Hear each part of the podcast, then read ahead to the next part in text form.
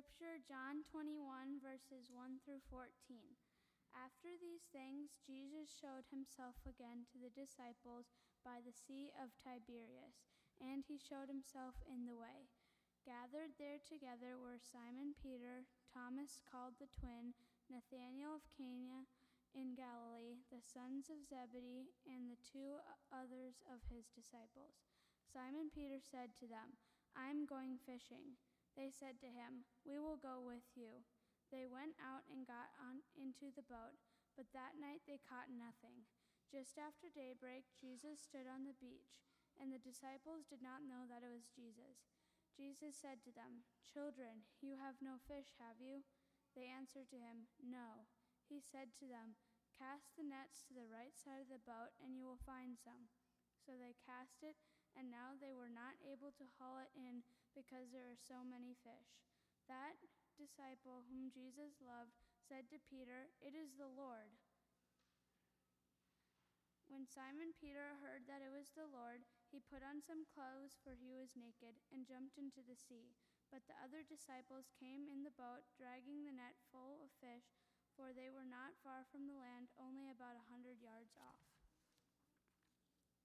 When they had gone ashore, they saw a charcoal fire there, with fish on it, and bread.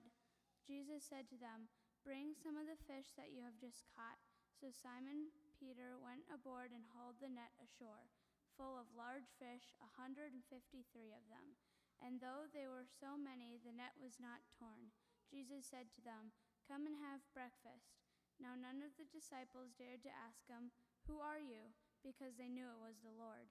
Jesus came and took the bread and gave it to them, and did the same with the fish.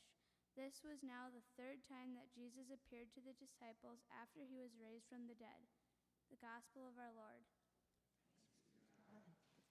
Thanks, Eowyn. Nice job. You may be seated.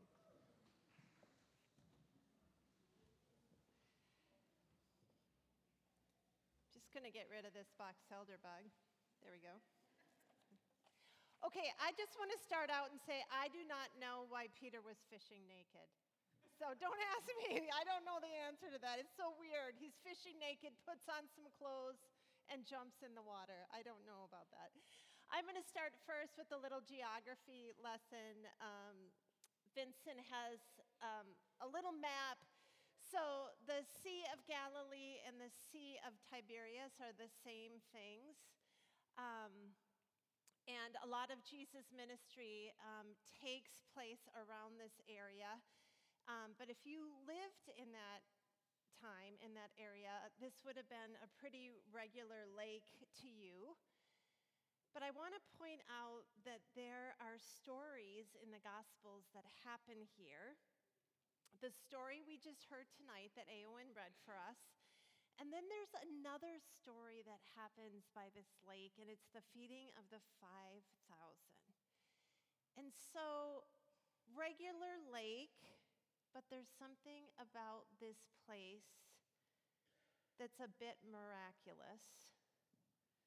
But again, I don't think anyone goes to that lake and says it's a miracle lake, it's just the regular lake. So, the feeding of the 5,000, I know most of you know that story, but just a little review. Jesus' disciples were out and they were busy doing all this stuff, and they come back and they're exhausted, and they're telling Jesus all these things that they've done. And Jesus said, Hey, you guys need a break. Let's get in the boat, go to the other side of the lake that's a quiet place, and we'll have time to ourselves. And so, as they're leaving in the boat, people see them and they go on foot to the other side of the lake. So by the time Jesus and the disciples get there, there is a crowd of people in this place that they go so they can have a break, okay? So change of plans. And Jesus looks at them and has compassion for them and starts teaching them. And then the day flies by, and all of a sudden they realize it's evening, no one's brought anything. What are we going to do? And the disciples say, What are we supposed to do? We don't have enough money to feed all these people, send them away. And Jesus says, You give them something to eat. And so they figure out what they have together, and it's five loaves of bread and it's two fish. And Jesus takes those, that bread and that fish. He looks up to heaven, blesses them, and all of a sudden, over 5,000 people are fed that day beside a lake that is a pretty, pretty regular lake. And then the story that Eowyn um, just read to us, one of the very last stories in the Gospel of John. And so um, Jesus died, the tomb is empty, and Jesus has come to his disciples and promised them that he would send the Holy Spirit because he was not going to stay with them. He was going to go and ascend up to God. And so the disciples are just waiting. Do you ever have those times when you're just waiting for something to happen? They're waiting for God to make the next move.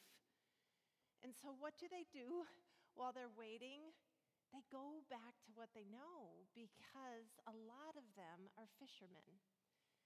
So we hear in this story that they go, and Peter says, I'm going fishing, and the disciples say, I am going with you. But it doesn't go so well for them, those fishermen. They catch nothing. And then this voice from the beach calls and says, Hey, did you catch anything? And they're like, Nope. And the voice says, Try the other side of the boat. There's fish there. And so you know the story. They cast their nets on the other side of the boat, and there's so many fish 153 of them, so many. And Jesus says on the beach, Bring me some of those fish that just came to you that you caught. And then he meets them on the beach and he says, Let's have breakfast. And so they have smoked fish and toast together on this beach. And it's there, on this lake that they have known, a lake that is pretty ordinary to them, that this miracle happens again. And Jesus, over a kind of regular breakfast, creates a new beginning for them and calls them and creates something that wasn't there before. And so, one of the things that is important to think about in this story is the regular places in our lives. So, here's a promise God doesn't say, I'm going to be in some faraway holy place, or I'm going to come to you when everything in your life is going really good, or when you've done a good job, then you're going to find God.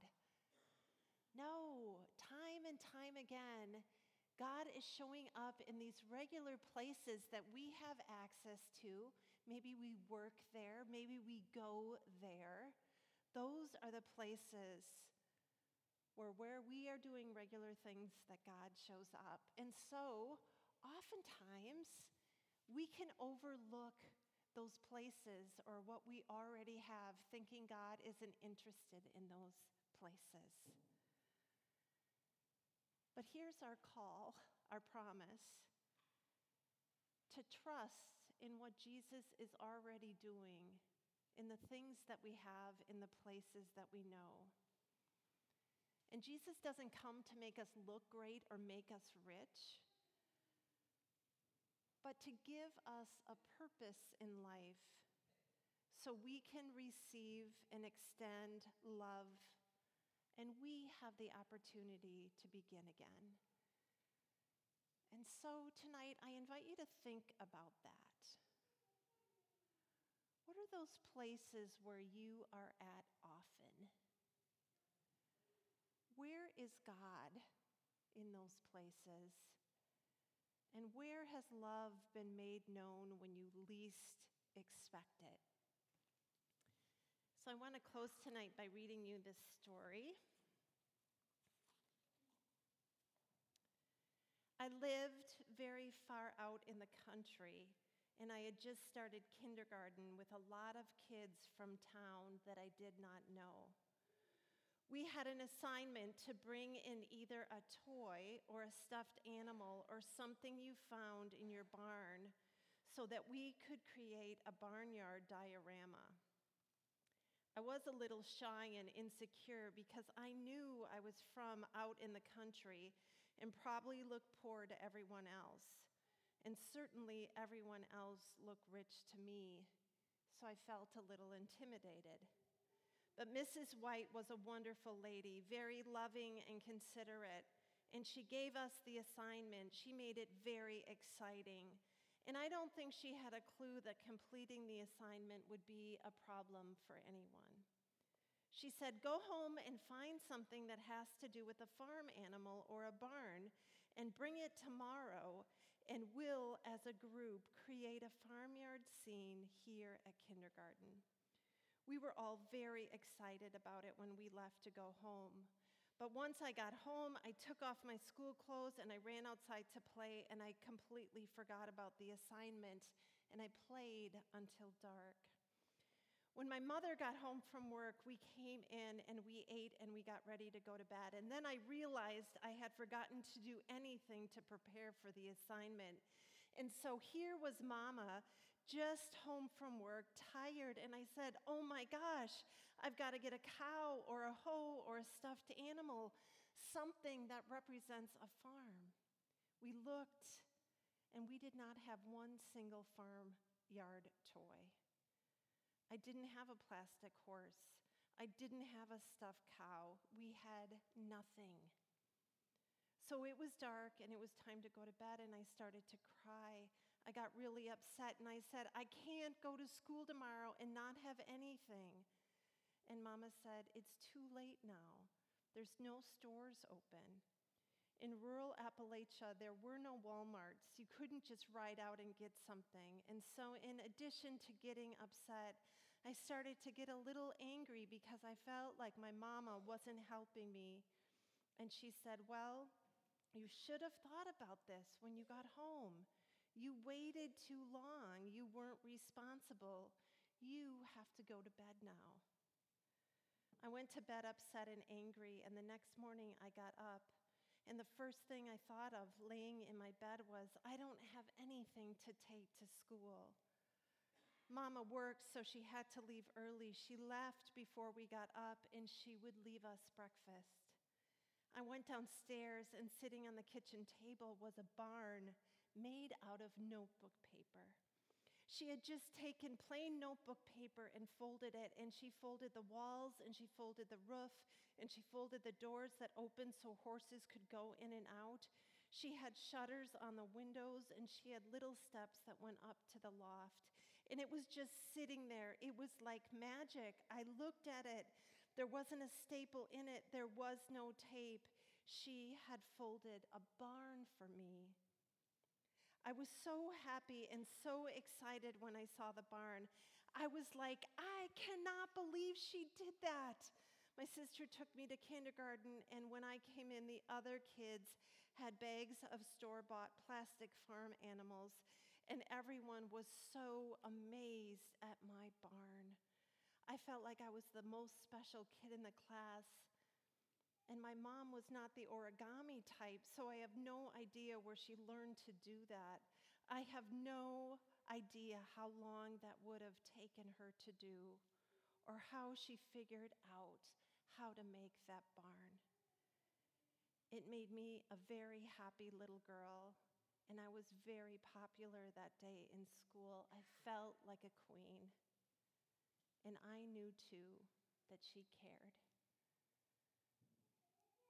abundance of love in the regular tables or places in our lives. That's where God promises to meet us. But we never know how that will be discovered. Who will show us that? How we will show that ourselves.